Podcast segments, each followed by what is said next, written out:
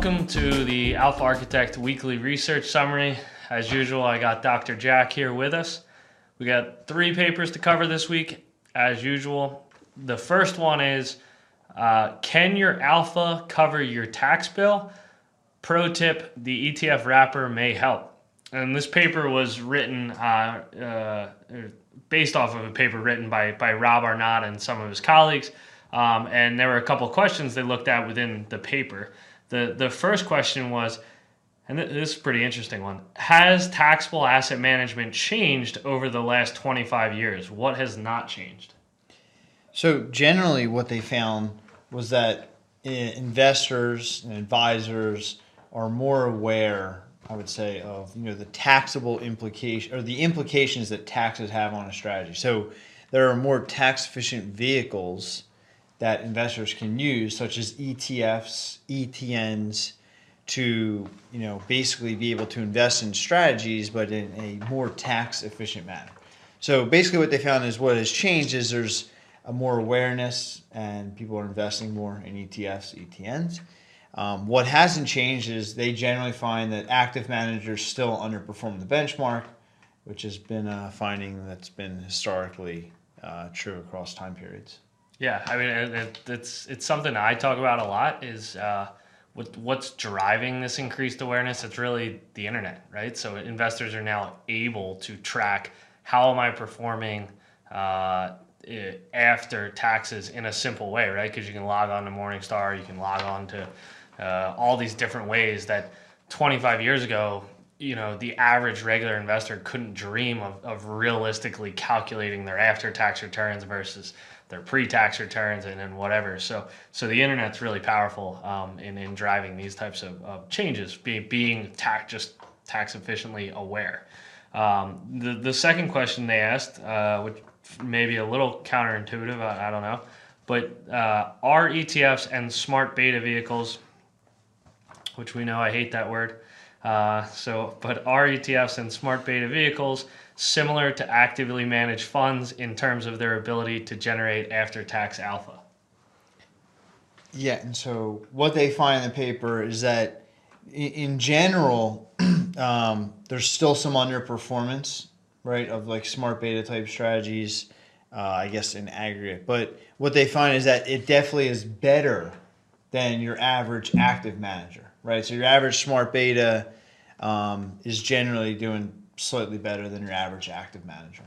Got it. Um, yeah, and then kind of the most important chart, I think, most important takeaway from this paper, uh, Arnott and his team showed that from 1993 through 2017, the average annual capital gains tax burden of mutual funds was 0.9%, whereas the average for ETFs was zero. So, if talking mutual funds versus ETFs in a taxable account, that's a that's a big hurdle to overcome. Point, yeah, 0.9 percent. And if you add in dividends, it drops to 0.8 percent.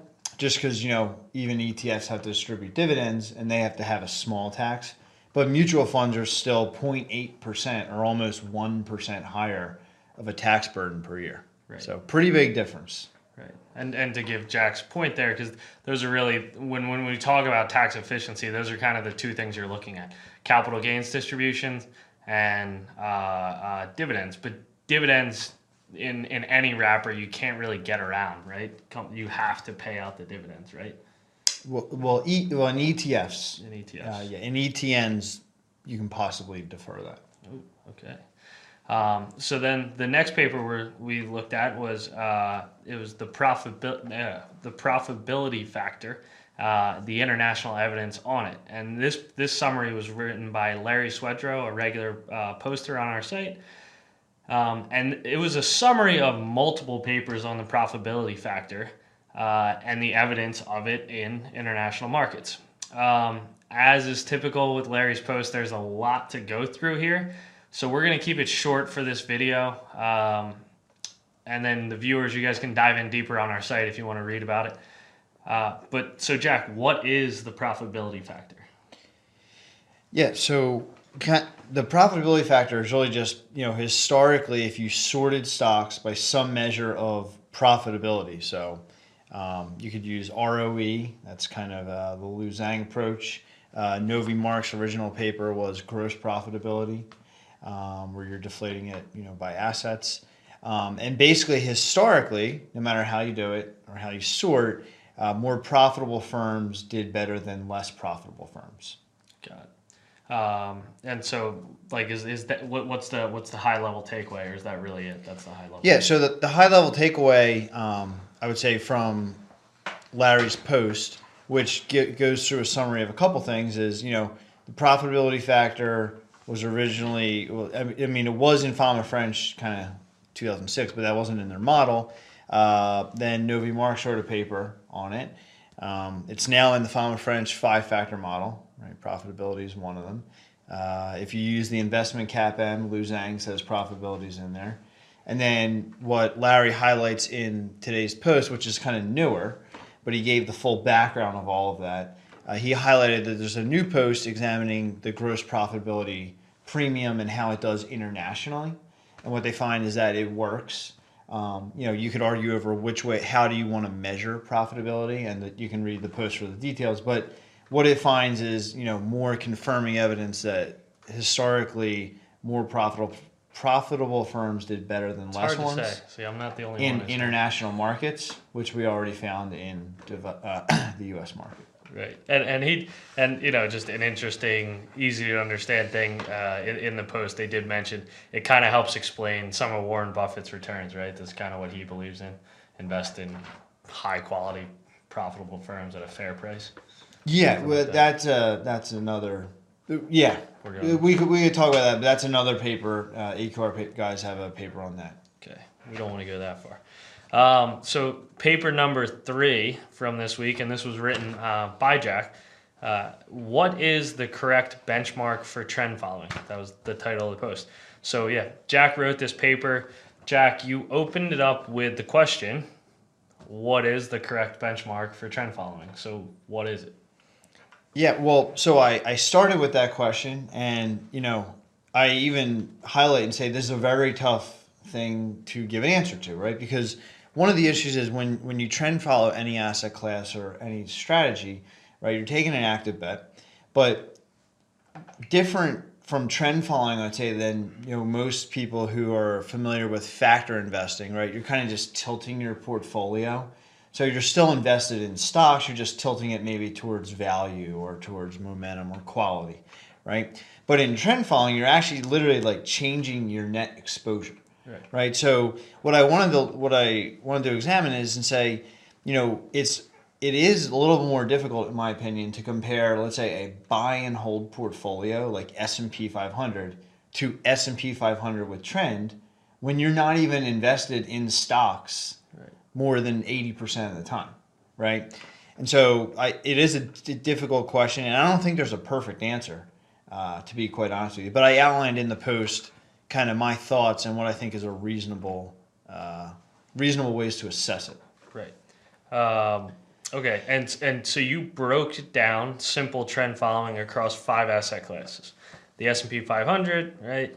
Uh, IFA, international developed, T bonds, REITs, and commodities. You showed the results for these asset classes without trend, and then with trend. But like before we get into those results, let's just take a step back. What is trend following? Yeah, it's pretty simple. It's using you know the past returns of an asset class to basically determine whether or not you want to stay in the risk asset, right? So if we if we assume those five asset classes that we just talked about are risk, Yep. right? You could be in cash or you can be in one of those assets and take risk.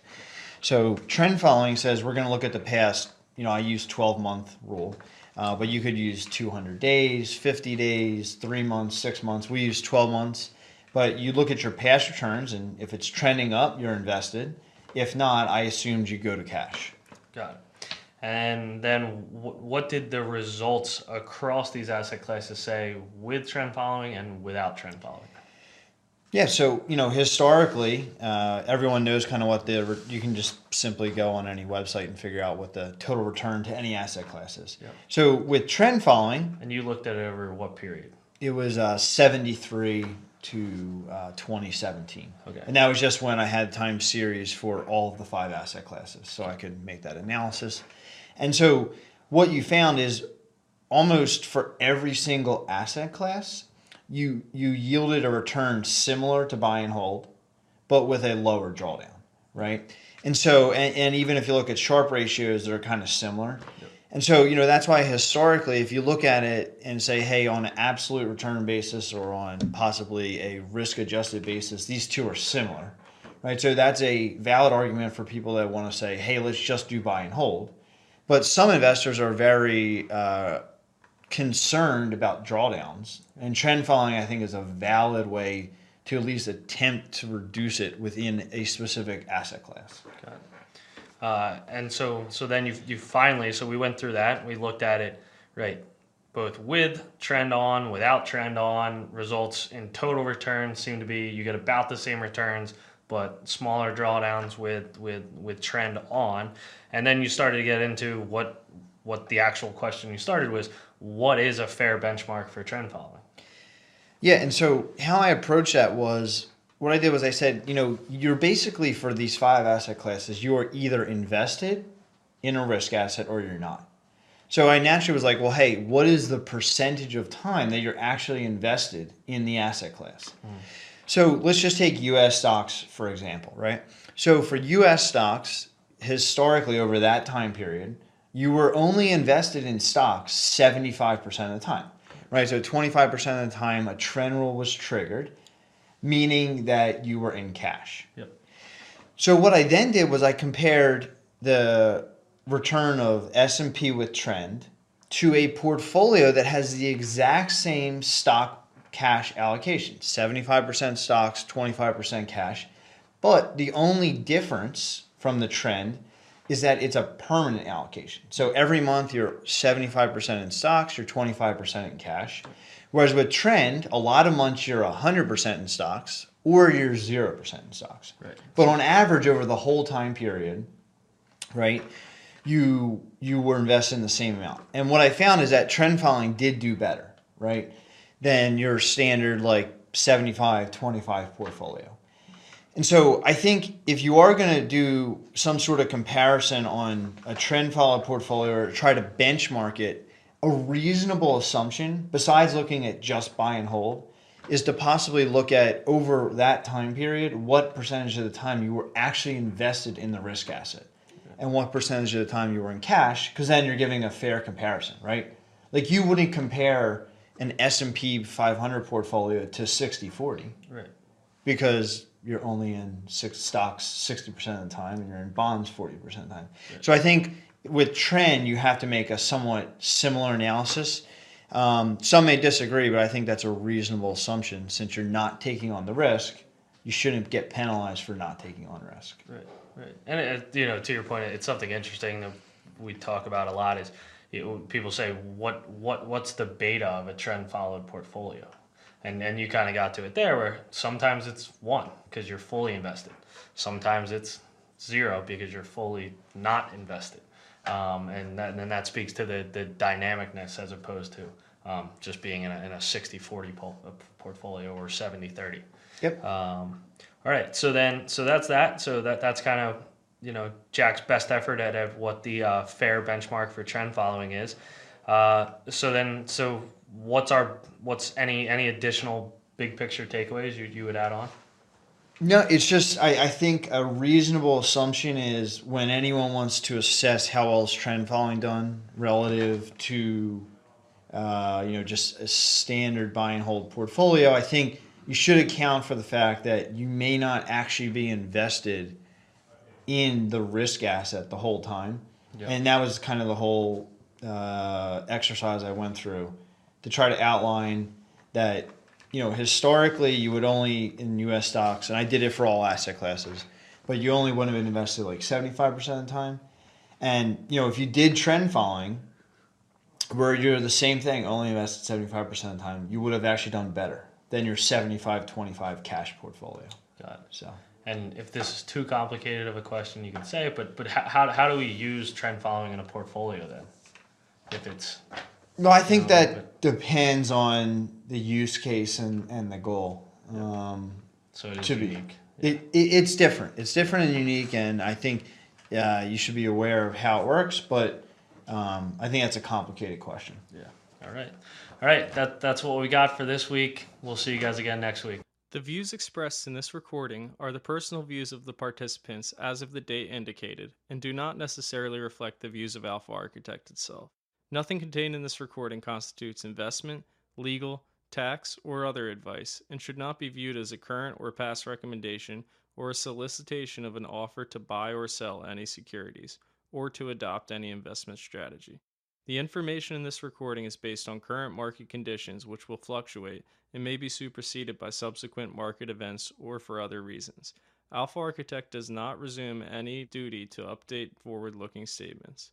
The information in this recording has been developed internally and or obtained from sources believed to be reliable.